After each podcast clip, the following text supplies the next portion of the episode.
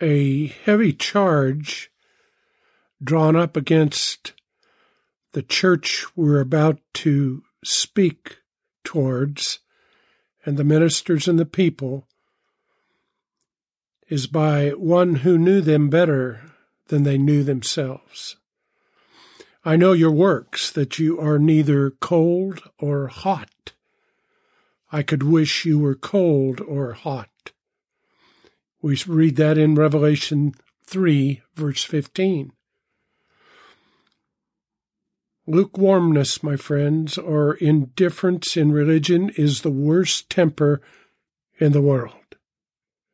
If religion is a real thing, it is the most excellent thing, and therefore we should be in good sin- sincerity in it.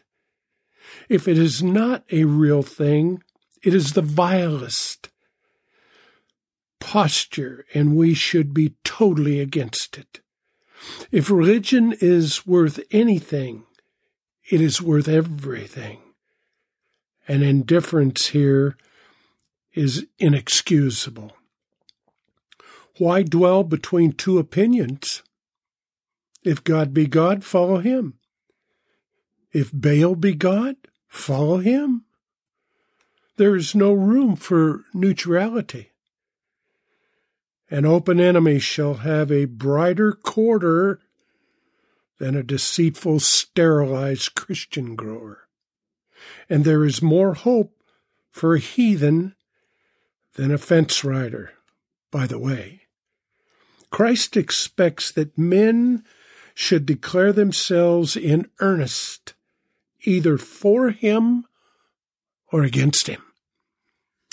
Well, welcome to Fill the Lamp. I'm Neil Parks, and it's a pleasure having you with me today. I know this might sound a bit off key with the times we are living in, with all the chaos going on around the world in 2021. But with that said, it is an exciting time as well. I have a good friend of mine, Bill Nordstrom, and he has a podcast titled the critical musts. And I highly recommend that you tune in to his teaching.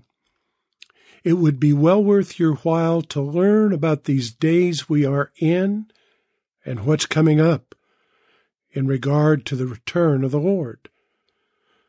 You can email Bill Nordstrom at billnordstrom.buzzsprout.com. That's billnordstrom.buzzsprout.com buzzsprout.com.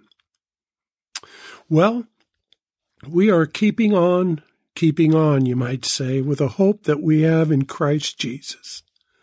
Our hearts are our lamps, and we need to keep our hearts full of Jesus so that He will shine within and through us to this lost and dying world that we are passing through. You see, God uses us as vessels to reach people, period. The enemy seeks to kill, steal, and destroy God's work and vessels. If you will recall the third temptation of Christ in Matthew 4 8, verse 8 says, And again the devil took him up on an exceedingly high mountain and showed him all the kingdoms of the world and their glory. And he said to him, the devil said to him, All these things I will give you if you will fall down and worship me. Then Jesus said to him, Away with you, Satan. For it is written, You shall worship the Lord your God, and him only you shall serve. Now, the key, key part of that temptation, I thought, was when he, devil said, all these things, such as money, prosperity, the American dream, if you will, travel, and so on. This third temptation actually was the vilest, was the vilest of all. We've been going through Matthew 25 and some other scriptures as well that Jesus is teaching about people who are identifying themselves as Christians, but in all actuality, they are hypocrites. So today we're going to take a peek at a church back in the first century that models, and I get this, an alarming number of churches in 2021. The church we're about to talk about in the first century represents the state of the church from the end of the spiritual reign of Christ till, t- till the time of his personal appearing and kingdom to judge the hasty and dead. Now, you see, some people thought the spiritual reign of Christ was that 33 years that he was walking. But see, that just is not scripture. For after the spiritual reign, this is what they feel, for after the spiritual reign, reign is over, professors of religion will sink into a formality and into a lukewarm frame of spirit and into great spiritual sloth, if you will. Revelation 15, 315 and 16, which will make those times like the times of, you guessed it, Noah and Lot. And such will be the days of the coming of the Son of Man to judge the world. The name of the church is Laodicea. And it signifies two things. First, it signifies either the righteousness of the people, and so it may point to that popular external righteousness, or you might say they were looking the part, which the majority of the professors of the religion in this period of time will be boasting of and trusting in as being self sufficient and self dependent. Well, the second thing that it signifies is the judging of people for this church state at the end of it. We're talking about Laodicea, will bring on the general judgment.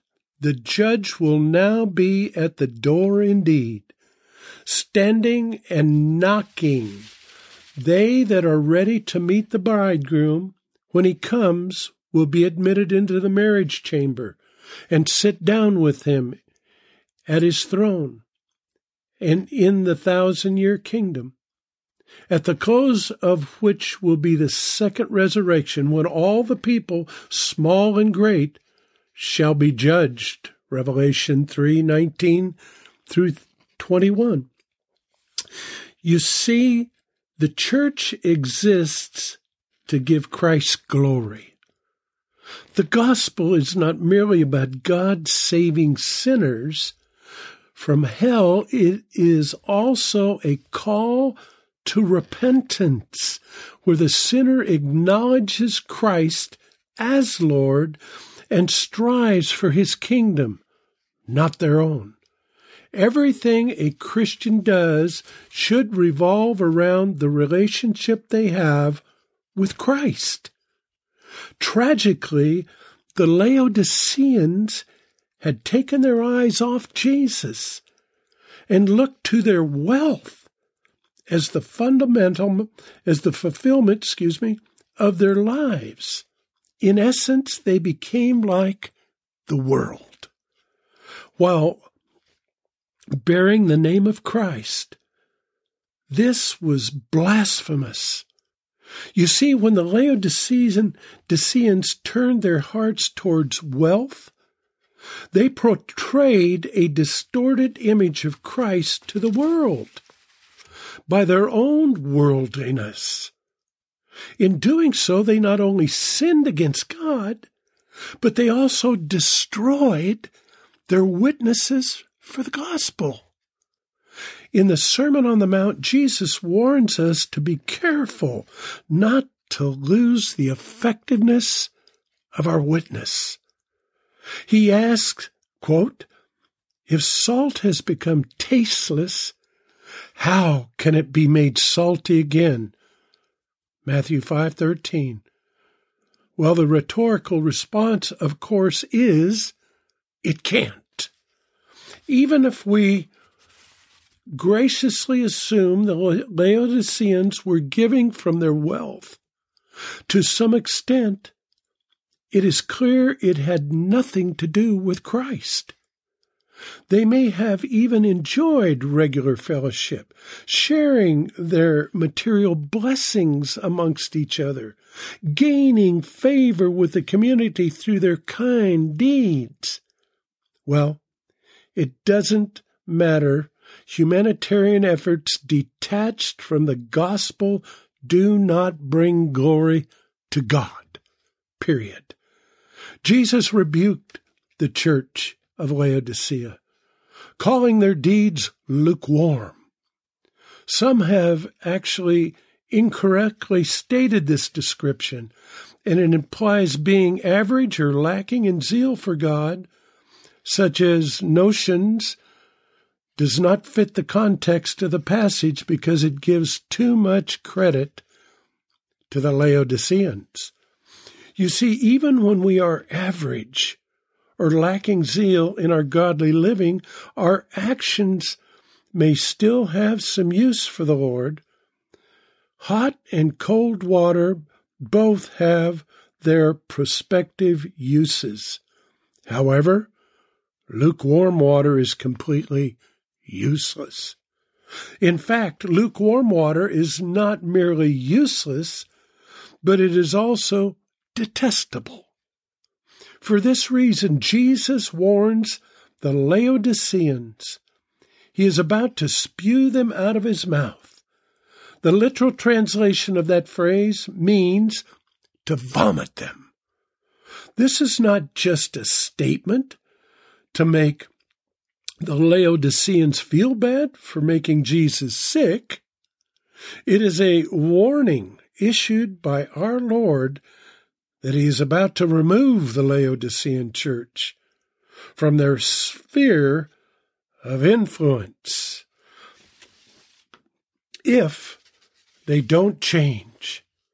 Jesus does command the Laodicean Laodiceans to become zealous.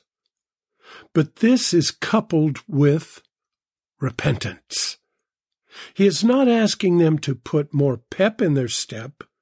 He is commanding them to yield again to his lordship and restore their fellowship with him. Again, Revelation 3:19 through 20. A severe punishment threatened by Christ says, I will spew thee out of my mouth. As lukewarm water turns the stomach and provokes to a vomit. Lukewarm professors turn the heart of Christ against them. He is sick of them and cannot long bear them. They may call their lukewarmness charity, meekness, moderation, but it is nauseous to Christ that allow, the ones that allow themselves in it. They shall be rejected and finally rejected.